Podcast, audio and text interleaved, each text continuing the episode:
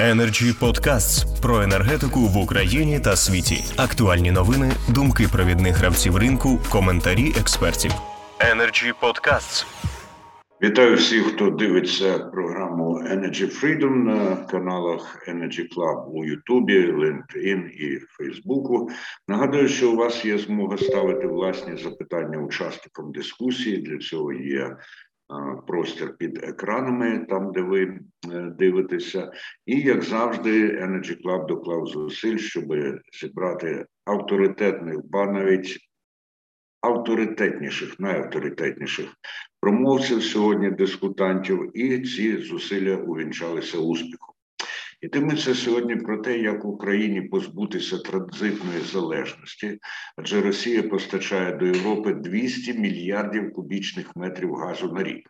І постачання ці відбувається кількома маршрутами: через Північний потік-1, через Україну, Білорусь, Польщу, ну а також через мережі газопроводів у Європі. Плата за транзит російського газу у доларах за 1000 кубічних метрів на 100 кілометрів.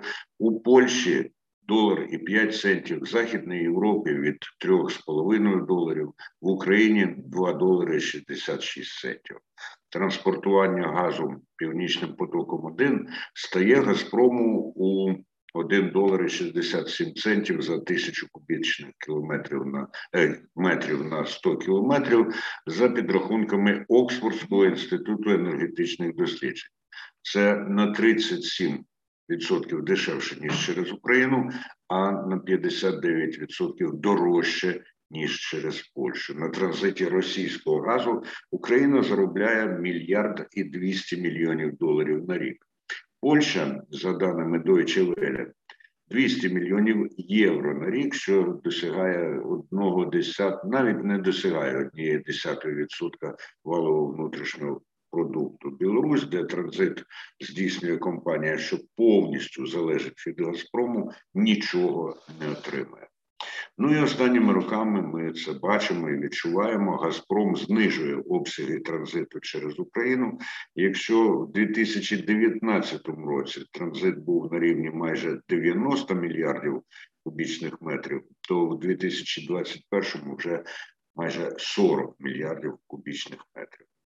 Щоб зберегти комерційну життєздатність газотранспортної системи, Україні потрібно щорічно прокачувати щонайменше 30 мільярдів кубічних метрів.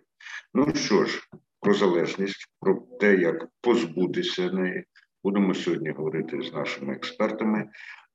Суворого регламенту, враховуючи важливість теми, ми сьогодні не встановлюємо. Нагадую просто, що 10 хвилин – це той максимум, який витримує аудиторія перед тим, як на щось перейти. Першим запрошую до слова Михайла Гончара. Він експерт з міжнародних енергетичних та безпекових відносин. Пане Михайле, будь ласка. Доброго дня усім. Дякую за запрошення долучитись до цього віртуального простору дискусії. Спасибі за представлення, пане Куликов. Якщо говорити про саму постановку питання, вона мені, чесно кажучи, не сильно до вподоби. Позбутися транзитної залежності.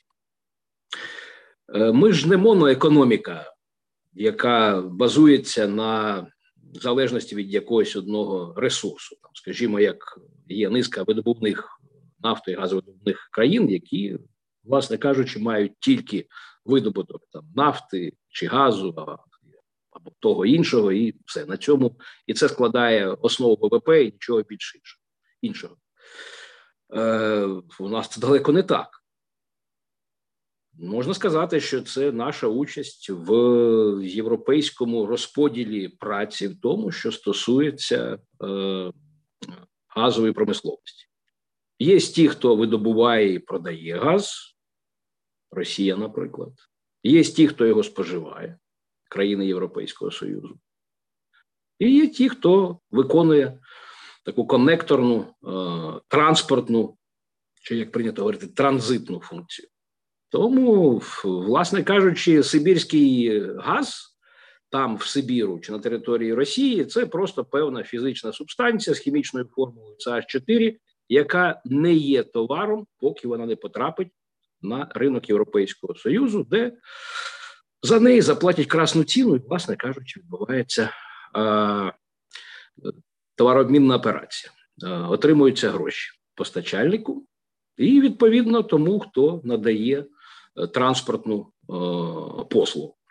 Тому, якби з урахуванням того, що все-таки ми не моноекономіка, ми якби маємо боротися за те, щоб ця транзитна функція, транспортна функція, бо так казав, якщо говорити строго з позиції європейського енергетичного законодавства, вона має бути збережена. Тому цілком зрозуміло, чому Україна офіційно як держава і на державному рівні, і на корпоративному рівні Нафтогаз, оператори транспортної системи докладають зусиль, щоб ця транзитна функція збереглася. Ну, чому повинні комусь дарувати там чи 1,2 мільярда, чи раніше було більше, і 3 мільярди доларів щорічних надходжень.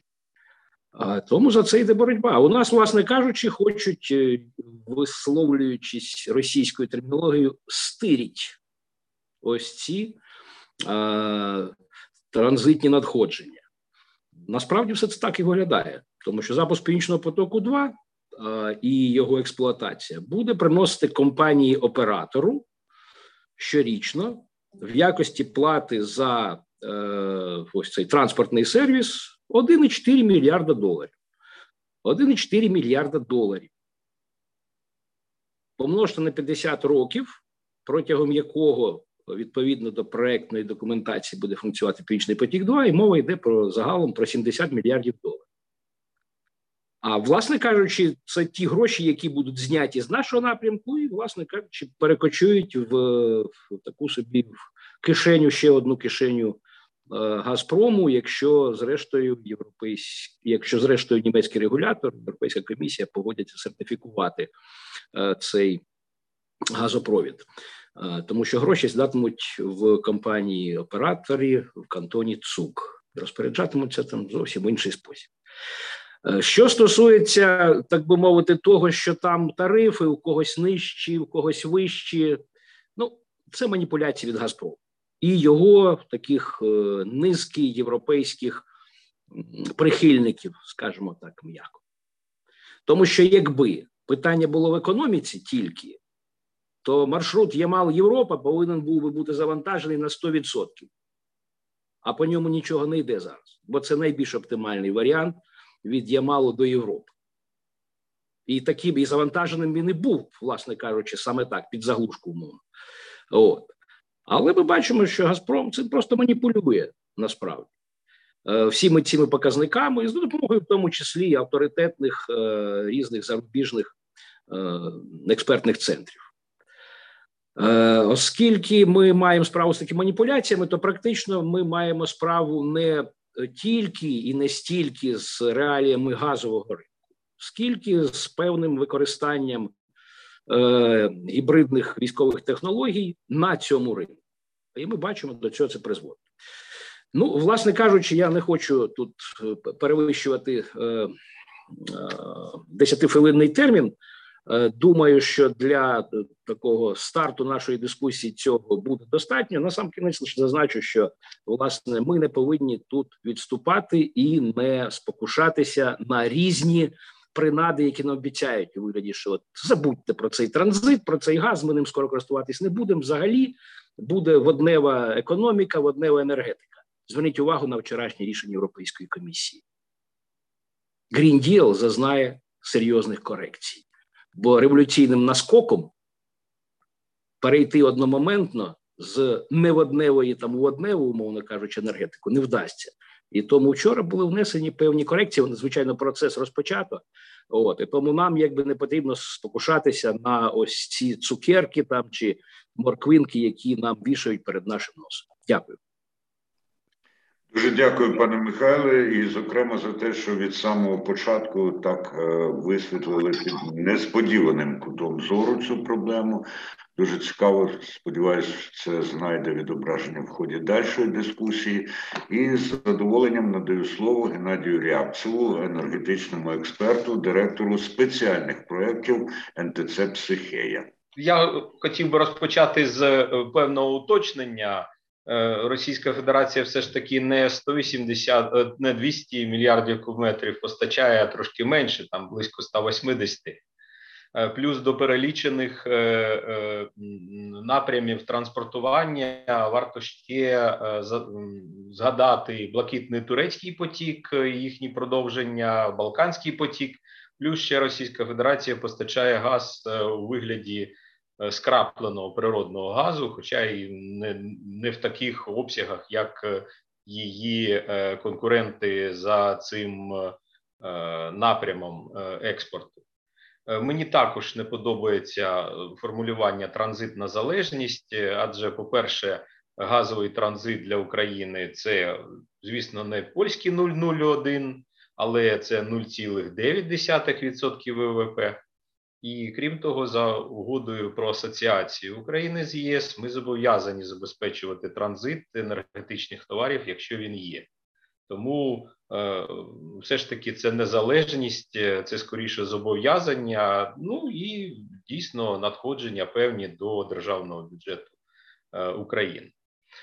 Стосовно безпосередньо ось цієї позбавлення чи не позбавлення до залежності, як на мене, потрібно тут розпочати все це з одного важливого політичного рішення, яке досі не винесено.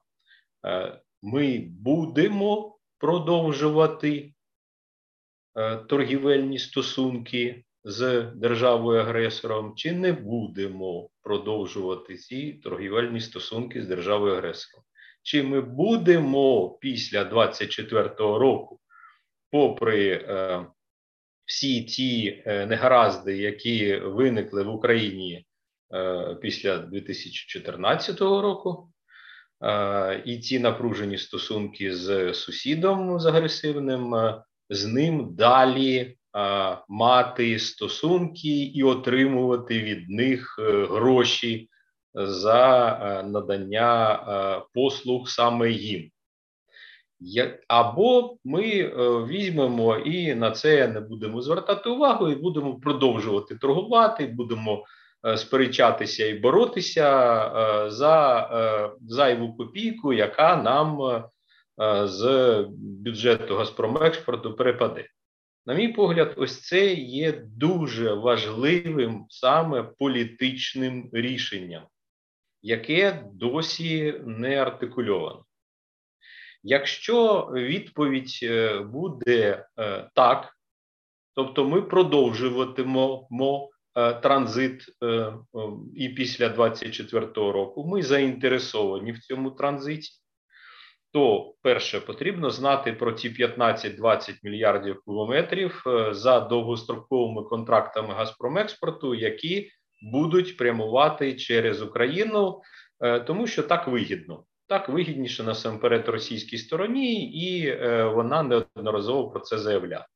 Але цих 15-20 мільярдів кубометрів недостатньо для того, щоб забезпечити ефективне функціонування української ГТС. Тому, якщо ми продовжуватимемо цей транзит, то, скоріше за все, потрібно буде укладати гарантійні угоди зі споживачами, європейськими споживачами, на фіксовані обсяги транзиту саме через Україну після 2024 року.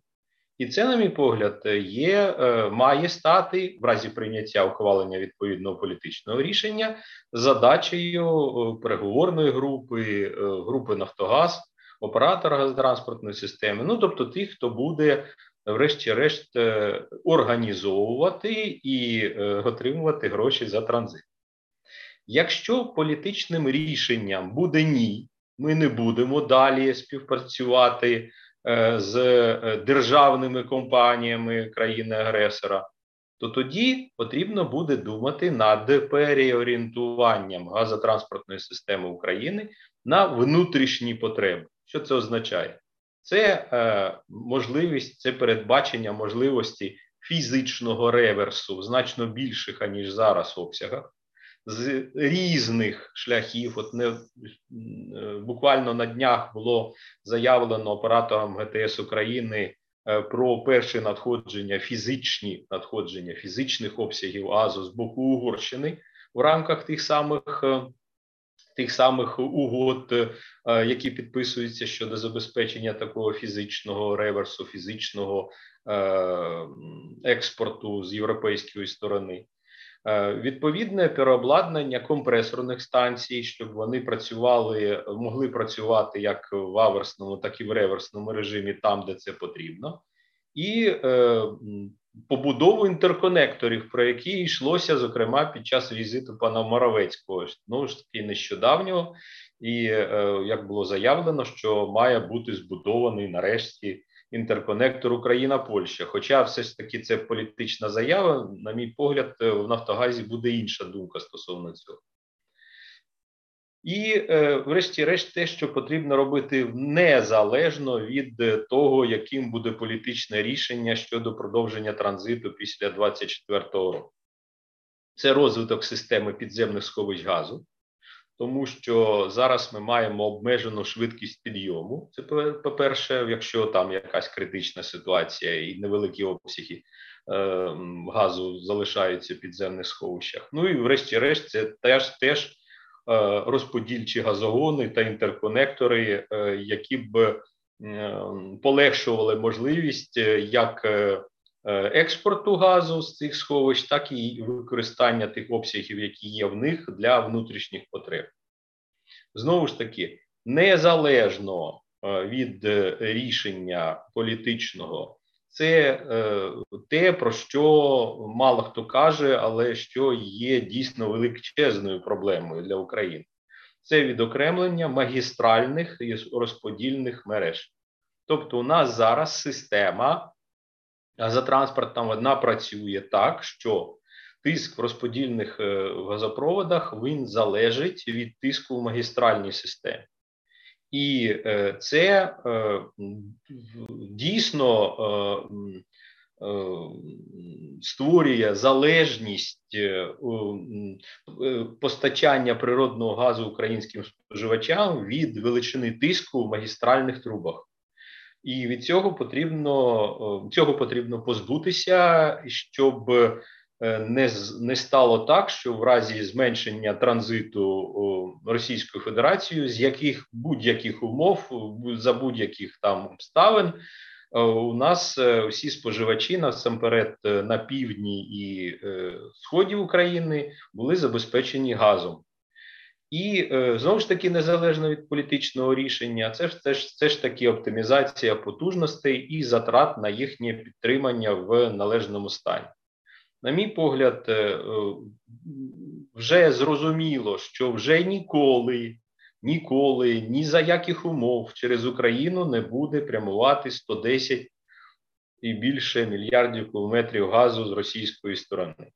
Я не бачу, не уявляю собі якихось таких змін, які відбудуться в відносинах між нашими державами ось в це покоління, які б дозволили збільшити транзит російських енергоносіїв до конфліктного рівня. Тому потрібно вже визначатися, які саме труби, які саме елементи газової інфраструктури нам потрібні, і позбуватися усіх інших, тому що ті затрати, які зараз несе оператор газотранспортної системи, вони фактично не дозволяють йому працювати прибутково з гарантованим прибутком за нинішніх обсягів транзиту і за майбутніх обсягів транзиту, якщо вони зменшаться. Дякую за увагу, у мене все. А я дякую вам за поточнення і за цей докладний аналіз варіантів. І як часто буває з Геннадієм Рябцевим, давши нам дуже цікаву і різноманітну картину, він утримується від порад. Але я все ж таки запитаю, пане Геннадію, ваша порада, до якого варіанту йти?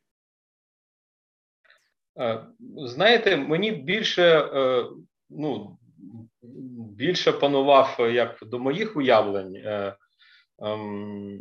варіант, коли б Україна не підписувала, чи точніше, Нафтогаз України не підписував прямих угод з будь-якими російськими структурами, тим більше з державним Газпромом чи Газпромекспортом.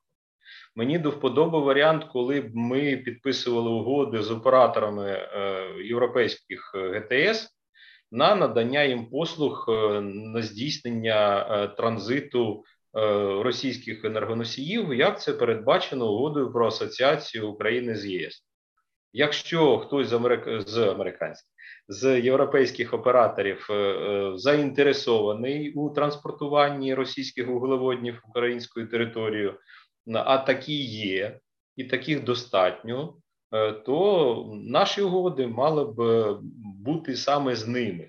Якщо стосується ж Газпрому, то, знову ж таки, європейцям потрібен російський газ. Вони не зможуть відмовитися від нього, тому що інших джерел надходження 180 мільярдів кубометрів за роком зараз немає, реально немає.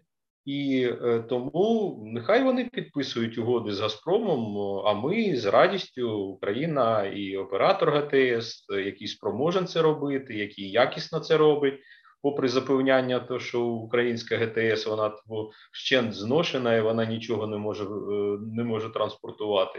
Так він може це робити, і ми з задоволенням надамо всі послуги, передбачені, в тому числі угодою про асоціацію, всіма іншими міжнародними зобов'язаннями, які брала на себе Україна.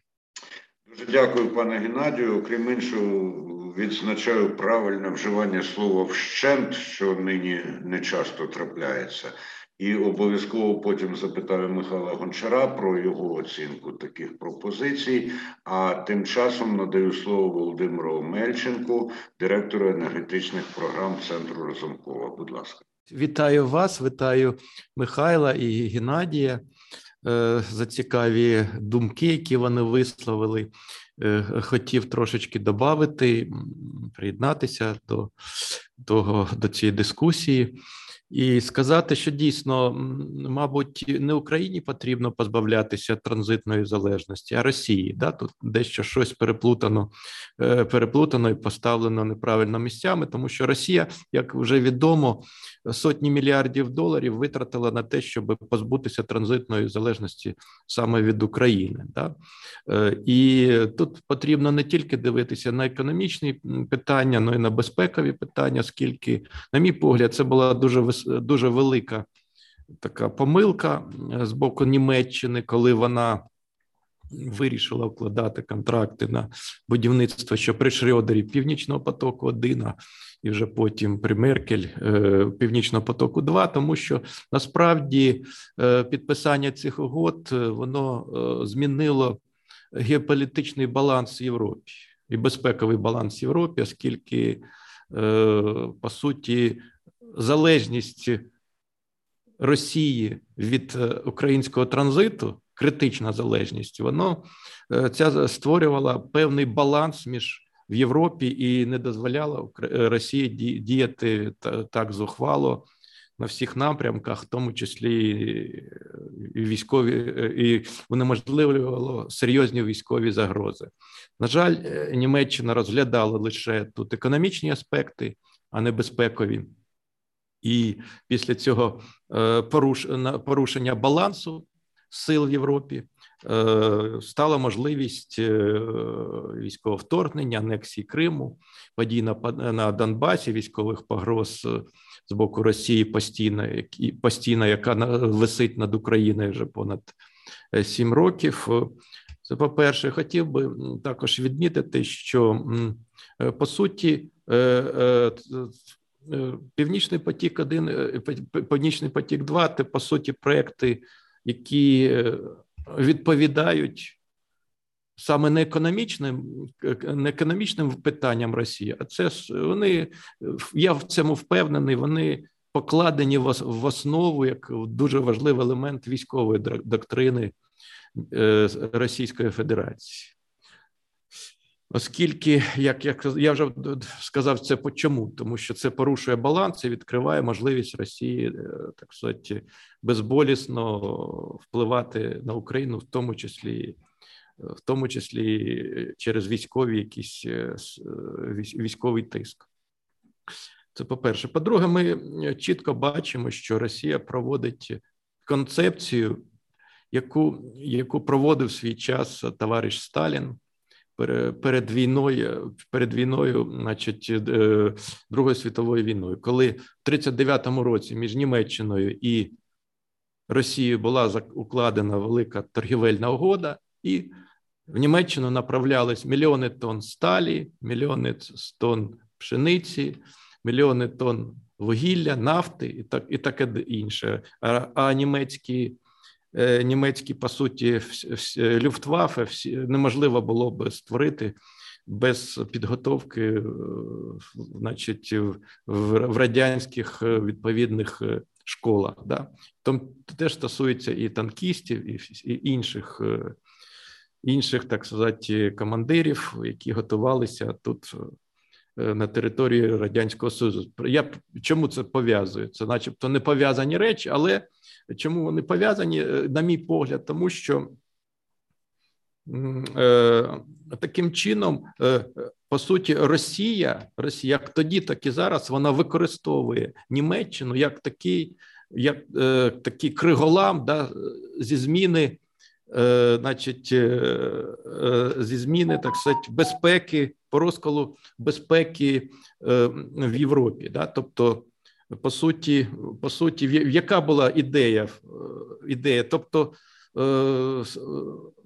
забезпечити матеріальними ресурсами Росію перед війною і направити її, так сказати, дії проти Франції, проти європейських тоді країн, які були найбільшими, так сказати, яким Німеччина програла Першу світову війну. І потім вже, коли зав'язалась би ця боротьба, Сталін планував вдарити в спину, по суті, так сказати, і Німеччині, і розвалити європейську безпеку і вийти переможцем цієї всієї гри. Але не вдалося.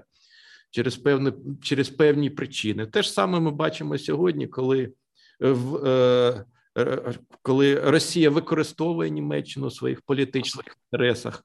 До цього, і ми бачимо, що коли Німеччина думала і вважала, що Росія завжди буде допомагати їм в складних умовах, зменшувати залежність від Америки і так далі, ми бачимо, що в ситуації, коли були найвищі ціни на природний газ в Європі, ну і взагалі на світових ринках, Німеччина не отримала те, що вона розраховувала від Росії. Тобто, навпаки, Росія засушила європейський ринок природного газу, вона відмовилась від закачування в свої сховища природного газу, які розташовані як в Німеччині, так і в Австрії. Росія також відмовилась продавати природний газ на спотових ринках. В результаті цього ціни в Європі дуже сильно пішли вгору. І таким чином ми побачили, що і все це робилося для того, щоб проштовхнути саме Північний потік-2. Тобто вже зараз німецькі компанії втратили мільярди, і споживачі, і європейські споживачі за рахунок оцих дій Росії, вони вже зараз втратили мільярди і мільярди доларів. От, наприклад, компанія Uniper, вона, яка розраховувала, в неї були підписані контракти, фьючерсні контракти, вона розраховувала на одну ціну, а вийшла зовсім друга ціна, і вони втратили там близько 11, по розрахункам різних експертів, близько 10-11 мільярдів доларів саме на ці підвищені ціни. Тобто, тому я думаю, що тут трошечки усміхається Геннадій Рябцев, да, тому я думаю, що... Але я тут немає насправді нічого смішного, да, тобто насправді Росія розглядає в цьому впевненість, що для Росії це не комерція, це велика політика, велика стратегія, яка саме полягає в посиленні свого впливу і політичного, і економічного впливу на Європу, розкол європейської безпеки, розкол НАТО, значить, зниження, значить, ролі Сполучених Штатів. Оце є стратегічне завдання, яке виконує в тому числі, значить, Північний потік-1 і Північний потік-2. Дякую. Дуже дякую, пане Володимире. Як бачимо, тенденція на висловлення парадоксальних думок, несподіваних, закладена у нас Михайлом Гончаром, триває. І я передаю слово панові Михайлу, щоб він відгукнувся на те, що сказали колеги. А потім дізнаємось, чому ж посміхався Геннадій Рябцев. Я бачу, що і Михайло Гончар не приховує усмішку. Ви задали такий ракурс. От. Ви майстерний модератор, це я вже не раз переконувався в цьому на різних заходах. Ну, дивіться, те, що сказав Геннадій, він якби абсолютно адекватно поставив систему координат для визначення, куди рухатись далі. З одного боку, так, звичайно, є угода про асоціацію, і там є відповідні статті, які, в принципі, передбачають тісну співпрацю України і Європейського Союзу в контексті безпеки постачань і так далі. І, в принципі, якби постановка питання не нова, що нашому оператору транспортної системи було би дуже добре підписати відповідні угоди з тим, щоб точка здачі приймання газу знаходилась на східному кордоні України. І тоді якби все стає на свої місця. Ми не маємо справи з Газпромом чи Газпромекспортом там, чи будь-якими іншими компаніями. Тобто ми просто приймаємо той газ для європейської компанії-споживача на східному кордоні і транспортуємо вже це не як газ Газпрому, а як газ європейського клієнта Газпрому. Так би мало бути вже, але так не є. Чому так не є? Тому що угода про асоціацію підписана з Європейським Союзом та державами-членами, тобто на офіційному рівні. Європейський Союз в особі Європейської комісії, як говорять в Брюсселі, газ не закуповує. Він не є стороною контрактних відносин. Стороною контрактних відносин з Газпромом мається на увазі, є відповідні європейські компанії.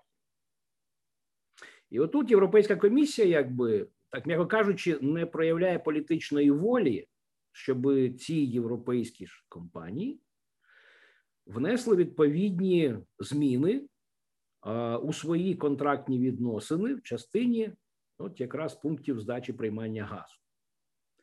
А європейські компанії не горять бажанням змінювати існуючий статус-кво. По одній простій причині там.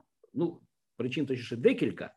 З одного боку їх влаштовує цей статус-кво, це типова інертність, а з іншого боку, якби Газпром вже сидить склавши руки там і в випадку чого погрожує, що споживачі не отримуватимуть більше газ за такою ціною, якщо компанія вдасться до якихось там маніпуляцій в частині пунктів здачі приймання газу. Ну і віддають тому перевагу тому, щоб не дражнити зайвий раз Газпром.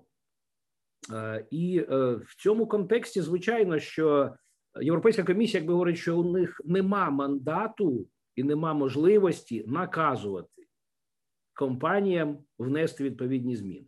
Ну, тут дещо позиція від лукавого. З нормальної точки зору, то воно так виглядає. Але ми чудово знаємо, що коли приймались відповідні директиви Європейською комісією, ну, наприклад, директиву там про, яка стосувалася відміни пунктів контракту про заборону реекспорту газу. В нульових роках це була дуже популярна тема в контексті другої газової директиви. І тоді теж якби був опір, ну, з боку Газпрому зрозуміло цілком, але і з боку європейських компаній так само. Але тим не менше Європейська комісія доклала зусиль і всі привели ці контракти у відповідність. Тому і тут потрібен якийсь такий підхід, але знову ж таки так, ну, поки що прогресу тут досягти не вдалося.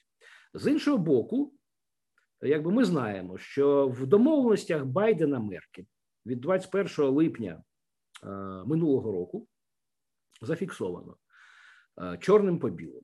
На сайті Білого дому написано. І так само на сайті федерального уряду, що не пізніше, ніж 1 вересня 2021 року повинні були би стартувати переговори про підписання нової угоди по транзиту газу. І німецька і американська сторони, якби там, будуть докладати в цьому контексті зусиль. Були навіть визначені спецпредставники, але ми бачимо, що нічого не відбувається. Ну, зрозуміло, Газпром проти, він чітко висказав свою позицію в цьому відношенні.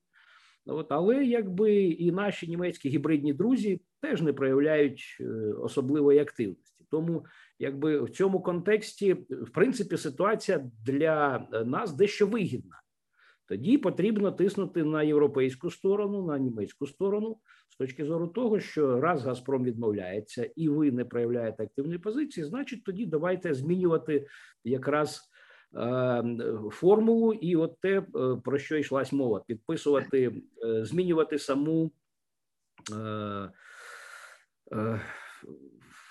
сам головний зміст відносин, чи перейти від відносин із Нафтогаз, Газпром, чи там, скажімо, оператор, знову ж таки, з Газпромом, переходити на відносини з європейськими клієнтами Газпрому. Тобто ставити Європейську комісію в незручне становище. Я думаю, що це завдання не тільки корпоративної, не стільки корпоративної, скільки офіційної нашої енергетичної дипломатії. Ну, ось так би я десь відреагував би на те, що говорив Геннадій. А що стосується Володимир, якби я абсолютно погоджуюсь з точки зору того, що коли ми дивимося на ось цю систему відносин, яка склалася на лінії там постачальник-транзитер, споживач, то ми її оцінюємо саме в категорії там ринкових реалій. Ну, воно так би й мало би бути, але так не є, тому що це для європейців, там для нас, якби ринок є ринок, це там, де купують і продають. Дуже дякую, пане Михайле. Ну що ж, тепер Геннадій Рябцев реагує на те, що почув і від пана Мельченка, і знову від пана Гончара. Ну, по-перше, чому я сміявся? Я уявив собі бідну, нещасну Німеччину і дурненьку Меркель, якими крутить, як хоче, хитромудрий, якщо не сказати по-іншому, Путін. І що б вони не робили в цій бідній, нещасній Німеччині? І як вони б не хотіли позбутися залежності від Росії? І так вони, і так, і сяк вони, але, певно, у них така доля. І в Другій світовій війні ними крутив, як хотів, Сталін, і зараз крутить, як хоче, Путін. Тому, ну, доля у них така. От тому я і сміявся, власне кажучи. Але якщо казати без жартів, то Німеччина дуже заінтересована у всьому, що відбувається зараз із будівництвом Північного потоку-2. І взагалі вона дуже заінтересована в тому, щоб стати головною в Центральній Європі з розподілу всіх обсягів газу. Тому що Північний потік-2, Балканський потік і там їхні продовження, суходольні ділянки, якими продовжуються Північний потік-2 і Північний потік-1, роблять Німеччину, ну і Австрію теж, але Австрію поменше, але все ж таки, роблять ці дві держави головними в Європі. Саме вони будуть тими хабами, які матимуть усі можливості розподіляти природний газ, а від природного газу навряд чи хтось найближчим часом відмовиться, виходячи з того, що зараз, власне, відбувається. Європа фактично була поставлена в залежність від того, чи дме вітер в Північному морі, чи є сонечко, чи достатньо його для того, щоб працювали відповідно в ССС. Так от, коли буде сертифіковано оператора Північного потоку-2, а я хочу наголосити, що сам трубопровід вже сертифікований, не сертифікований оператор, незалежний оператор, Да. І зараз відбувається сертифікація саме оператора цього газопроводу. Так от, після завершення цієї сертифікації на двох хабах, центральноєвропейському та звичному австрійському, у нас буде в Баумгартені, у нас буде закольцовано північну гілку і південну гілку труб, які фактично будуть поставляти російські, і не лише російські, а там і азербайджанські, може навіть іранські газ саме на територію Центральної Європи. Тому не просто так в будівництво Північного потоку-2 вклалася не тільки Російська Федерація, точніше не тільки Газпром, але і 5 потужних компаній, які щось собі мали. І співвідношення цих затрат 5 російська сторона і 15, ну, знову ж таки, орієнтовно там плюс-мінус ті держави, які, ті компанії, які працюють над цим проектом з європейського боку, свідчить про те, що заінтересованість в цьому є. І саме тому не заповнений трубопровід Ямал-Європа. Саме тому не заповнений трубопровід Союз. Саме тому не довантажені ті потоки, які йдуть через держави-транзитери. Тому що всім не хочеться розраховуватися, всім споживачам мається на увазі, не хочеться розраховуватися не тільки з постачальником, а ще і з державами-транзитерами. І це невдоволення першою висловила цілком зрозуміла Російська Федерація, і послідовно в своїх усіх енергетичних стратегіях вона реалізовувала задачу зменшення до мінімуму залежності від держав-транзитерів, якими вона вважала Україну, Польщу і Білорусі. І ми бачимо, що відбувається зараз. Скорочення, суттєве скорочення обсягів транзиту через Україну, заміна цього транзиту обхідним маршрутом через південь, турецький Блакитний потік і далі Балканський потік, часткова заміна, відмова від послуг Польщі і зменшення обсягів прокачки через Ямал-Європа з заміною цього маршруту Північним потоком 2, і фактично приватизація білоруської ГТС, тому що замість плати за транзит білоруські споживачі отримують подачку у вигляді низьких цін на газ для білоруських споживачів. І втрати будь-якого контролю за транзитом через територію Білорусі. Ну і якщо казати про Європейську комісію, яка не може наказувати. Ну, фактично, те, що зараз відбувається, є наслідками наказів Європейської комісії. Це і надмірні темпи енергетичного переходу, якими Європейська комісія фактично викручує руки суб'єктам господарювання, не лише національним урядам. Це і ось ця, на мій погляд, глибоко неефективна і взагалі хибна цільова модель газового ринку Guest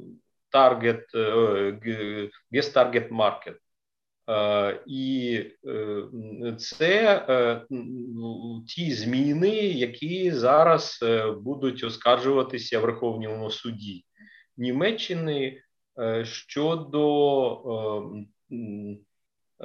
щодо того, що зміни, ухвалені в 2019 році, мають впливати на ті контракти, які були укладені в 2016 році. Це стосовно можливості використання більше, ніж 50% потужностей в відповідному проєкті. Йдеться про суходольні ділянки Північного потоку. Дякую, пане Геннадію. І навіть не було потреби піднімати руку, пане Володимире. Звичайно, ви зараз будете в тому числі і реагувати на те, що сказав пан Рябцев. Відповісти Геннадію на його, так сказати, скептиз, значить, по відношенню впливу Росії на Німеччину.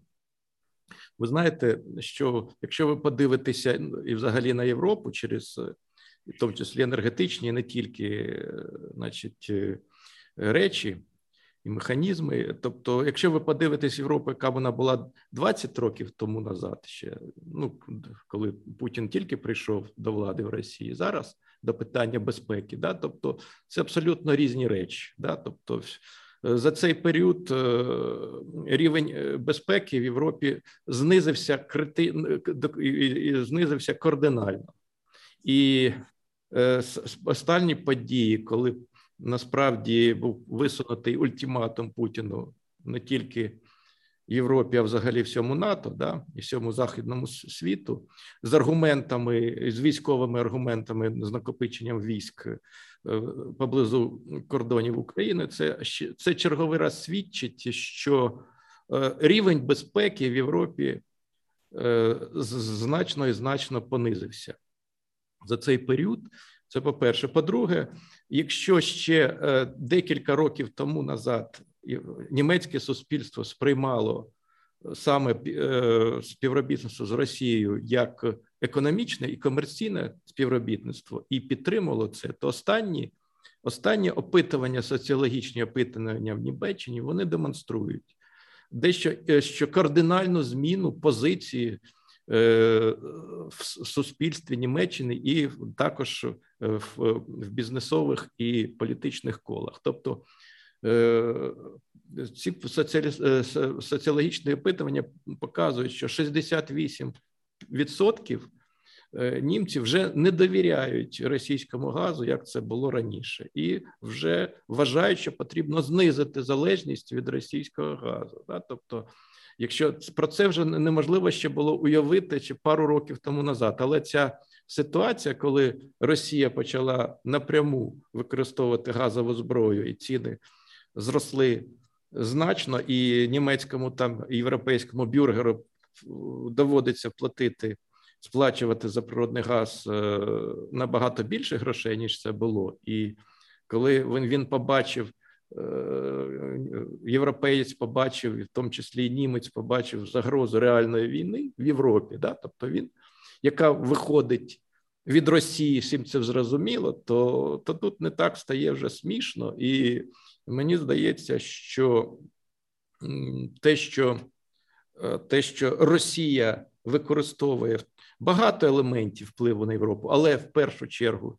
і одним із основних елементів це є саме енергетична зброя і Північний потік-1, Північний потік-2, і залежність європейців від енергетичних носіїв, це факт. Тому що на сьогодні та ж Німеччина, вона більш на 50, ніж на 50% залежить від російського газу, сильно залежить від поставок вугілля, від нафти, і в таких умовах зрозуміло, що вона не може займати принципову позицію по відношенню російського ультиматуму, там, надання зброї, там, іншої допомоги Україні. І ми бачимо, яка пасивна позиція в цьому плані з боку Німеччини. Хоча я думаю, що в принципі вона починає змінюватися, і Німеччина в кінці кінців вийде з цього зашморгу і якось буде більш тверезо дивитися на речі, зменшувати залежність від Росії, в тому числі в енергетиці. Тому тут насправді нічого абсолютно смішного немає.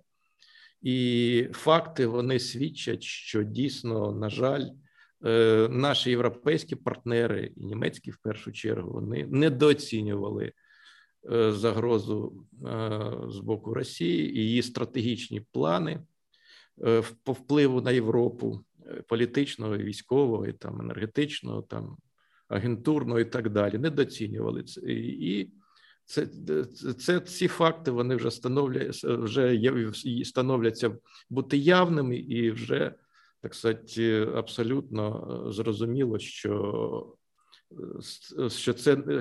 комерційні питання є комерційні питання, але за комерційними питаннями Росія прикриває щось інше.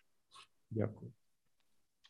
Дякую, пане Володимире. Перед тим, як перейти до підсумкових зауважень наших учасників, у мене є запитання до пана Геннадія Рябцева, який вів мову про прагнення Німеччини перетворитись на центральну державу в сенсі контролю розподілу газу.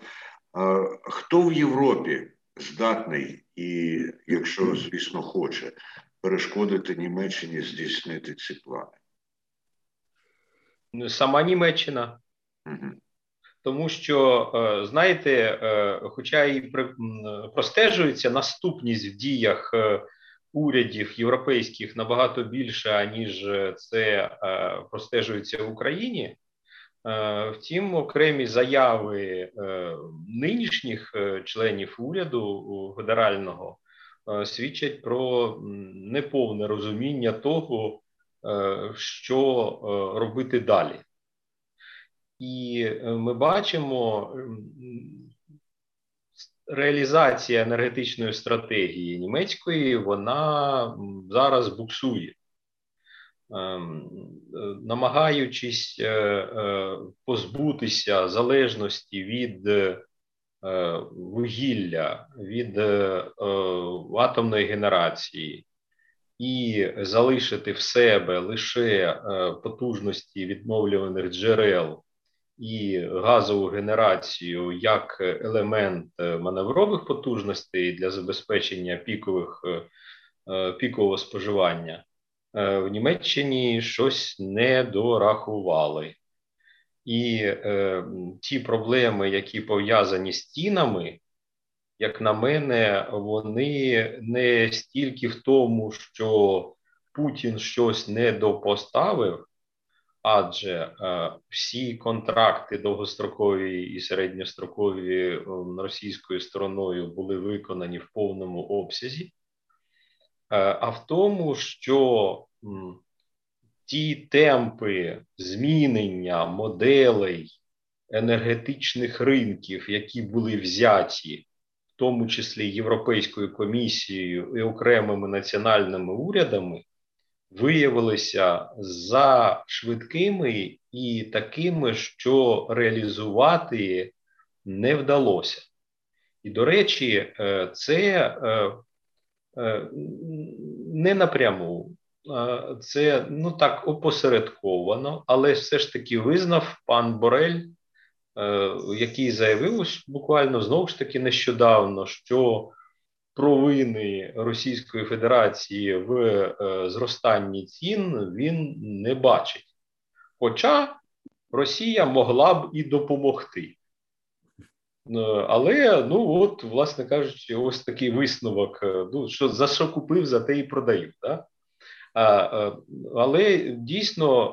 Борель місяць тому назад протилежно говорив.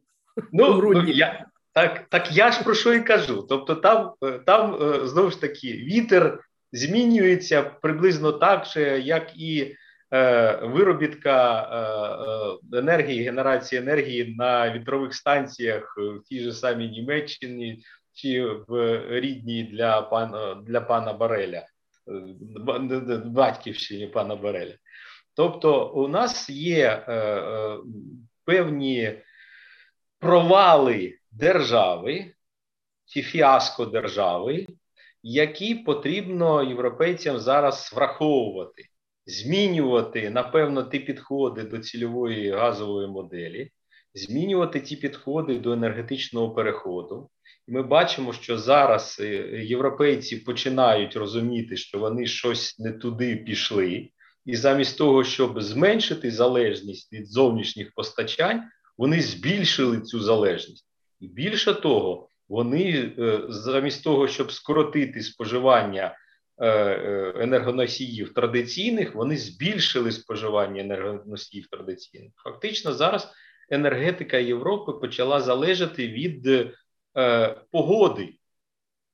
І чим несприятливішою буде погода, тим гірше буде для німецьких бюргерів та інших там громадян європейських держав. І це розуміння поступово приходить, і свідченням цього є ось рішення Європейської комісії, про яке казав пан Михайло. Дякую, пане Геннадію. Якщо ви нічого не хочете додати для підсумку, то ми зараховуємо це як підсумкову вашу промову. Так? Дякую. Тепер Володимиру Мельченко із підсумками сьогоднішньої розмови. Дякую. Я трошечки, так сказати, тут заглибився в таку геополітику, тому що весь час уже, значить, хотів інший розріз, так сказати, подивитися цієї проблеми, тому що ми вже багато говорили і про перенесені точок купівлі-продажу природного газу, і про тарифні проблеми, там, і про питання там, значить, припинення транзиту, все інше. Хотів би лише, знаєте, сказати на оптимістичній ноті завершити, що ось ми всі разом, от і Геннадій, і Михайло, приймали участь в розробці енергетичної стратегії до 2035 року, яка зараз діє. І ми саме в цій стратегії заклали той сценарій, а це було більше 5 років тому назад. Той сценарій, на який тільки зараз, значить, дійшла Європейська комісія, Європейський Союз. Тобто в нашій стратегії саме передбачався сценарій ядерно-газовий плюс ВДЕ. Да? Тобто ми вважали, що Україна має розвивати ядерну енергетику, розвивати видобуток власного газу, і, безумовно, розвивати, значить, відновлювальні джерела енергії. І саме цю концепцію зараз схвалила і ми тоді, ну, як, так сказати, зіштовхнулися з серйозним спротивом наших європейських партнерів, які казали, для чого вам розвивати ядерну енергетику, а для чого потрібно її закривати, ці станції, вони не потрібні, треба переходити на біогаз, в основному там на сонце, на вітер, там, а це вже це небезпечно, це вже не європейський тренд, теж стосувалося і газового питання, там інших питань, значить, але зараз ми бачимо все ж таки оця ідея, яку ми заклали тоді в енергетичну стратегію, те, що на перехідний період, тобто на перехід від традиційних видів викопних видів палива до відновлювальних джерел енергії, ядерна енергетика і газова галузь, вони будуть грати значну дуже роль. І на сьогодні, по суті, з цим погодився Європейський Союз, що ми зробили ще в 2007 році і раніше, коли формувалася стратегія. Ну що ж, жорна історії, як той казав, мелють повільно, але зрештою вони здійснюються у тому сенсі, що українські прогнози, українські сценарії, виявляються, спрацьовують на міжнародній арені.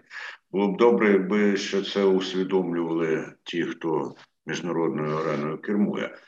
Михайло Гончар, будь ласка, ви парадоксально почали нашу розмову. Цікаво, наскільки парадоксально ви її закінчите. Ну, дякую. Я думаю, що от якраз Володимир, він дуже вчасно згадав про ядерно-газовий сценарій, який був закладений тоді. Дійсно, ми всі працювали тоді спільно над проектом енергетичної стратегії. Я більше не працюю ні над якими проектами стратегій, оскільки після їх прийняття все робиться з точки навпаки або нічого не робиться. Опція нічого не роблення часто стає, з точки зору, з позиції влади, стає провідною. Стратегію зробили, там її поклали, хай вона лежить, пташечку поставили, все на тому. Тим не менше, ну, дивіться, я, в принципі, завершу тим, з чого і починав, що нам, якби, не варто так піднімати руки догори там і сказати там, що, ну, що там у вас, давайте займемось водним там і так далі, тому що ми звикли бачити, що все європейське чи німецьке – це якийсь верх досконалості. Насправді ні. Там теж люди, і вони помиляються. І да, можна віддати належне німецькому інженерному генію, але в контексті того, що відбулось в енергетичному секторі Німеччини, то це шлях до європейської катастрофи, не тільки німецької. Дуже чітко там сформульована ця метеозалежність, по суті, німецької енергетики, яка сформована. Це результат, до речі, тут якраз Володимир, він правильно акцентував увагу на тому, на російських всіх інтенціях і так далі. Це, в принципі, результат шредерізації німецького політику. Вони це тільки починають усвідомлювати, і не тільки німецького політику, на жаль. Тому звідси сформувався певний перекос в розвитку енергетики в Німеччині. Але коли ми там говоримо, коли і Геннадій, і Володимир сперечалися, там, хто там злий геній, більше росіяни чи німці, то я б сказав так, що насправді сформувався тандем. І це якраз насторожує і в контексті історичних різних попередніх прикладів, і в контексті, так би мовити, сьогодення. І що цей тандем і співпадіння інтересів призвели до реалізації ось цілої низки проєктів, які б'ють не тільки по нашим інтересам, не тільки в контексті транзиту. Але все ж таки, я б тут теж закцентував увагу на тому, що якщо, знову ж таки, мовою документів, наприклад. От я завжди європейським колегам, американським нагадую, що чи читали вони преамбулу енергетичної стратегії Росії 2020, до 2020 року, яка в 2003 році була прийнята в період раннього Путіна.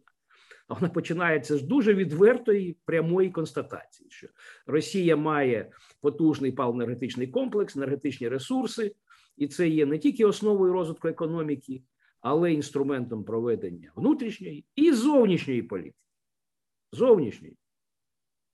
Що вона і зробила, і користується цим. Далі ще один документ на сам кінець. Енергетична стратегія до 2030 року, яка прийшла відповідно на заміну до 2020-го. Там теж цікава констатація є.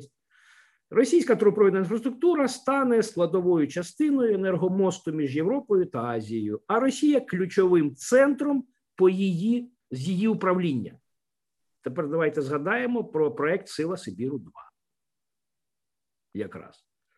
Це якраз і в контексті того, чи збережеться транзит через Україну, і в контексті того, чи буде далі Росія, от як часто говорять в Німеччині, там в Австрії, що Росія завжди надійний постачальник газу. Росія якраз створить систему, коли з одної тієї ж групи ямальських родовищ газ буде йти і в Європу, і в Китай. І тоді це той самий центр управління. Якщо Європа себе веде з точки зору Кремля неадекватно, значить, ми вам відключимо газ. І перекинемо в Китай. Цієї можливості зараз немає. В Європі зараз на це стали звертати більше уваги. Але, як завжди, це робиться запізно. Проте нам своє робить, і тому, якби, потрібно відстоювати свої інтереси і, так мовити, не спокушатись на різні там солодкі обіцянки. Ну, напевно, ось так. Навряд чи я парадоксально щось сказав. Як підсумок. А в тому, що ви сказали, що навряд чи сказали щось парадоксальне, уже є певний парадокс. Сьогодні наші експерти довели, що вони здатні не тільки писати і глибоко закладати сценарії, а й здійснювати сценарії просто в перебігу розмови. Тому що одразу ж від формулювання теми, як Україні позбутися транзитної залежності, ми перейшли до того, що транзитної залежності не треба позбуватися, так званої. А потім до того, що насправді транзитної залежності немає, транзитної залежності відчуває на собі Росія. І експерти повністю, я би сказав, поставили, хто скаже з голови на ноги, а хто скаже з ніг на голову. Сьогоднішню розмову вони активно між собою дискутували, я б не назвав це, сперечалися. Вони поточнювали і модератора, і одне одного, і це насправді дуже добре, тому що будь-яка людина, яка цікавиться цими питаннями і перегляне потім або дивилася в перебігу дискусії цю розмову, отримала і нові знання, і нові погляди на ситуацію. А головне – упевненість в тому, що Україна і ми, українці, і українки, звичайно ж, здатні впливати на події в світі, а це означає, що ми здатні насправді впливати на події в своїй країні. Можливо, це головне. Залежність, незалежність, ні, погане слово незалежність використовувати марно. Залежність, чи як її там інакше назвати, справа в тому, що в це поняття вкладати. І троє наших сьогоднішніх учасників серед тих, хто активно змінює наші уявлення і ті поняття, якими ми користуємося. Дуже дякую за участь. Приходьте ще і стежте за оголошеннями на сайті iClub Energy. Це сайт Energy Club для того, щоб не пропустити нові, цікаві і важливі дискусії в програмі Energy Freedom. На все добре. Energy Club. Пряма комунікація енергії.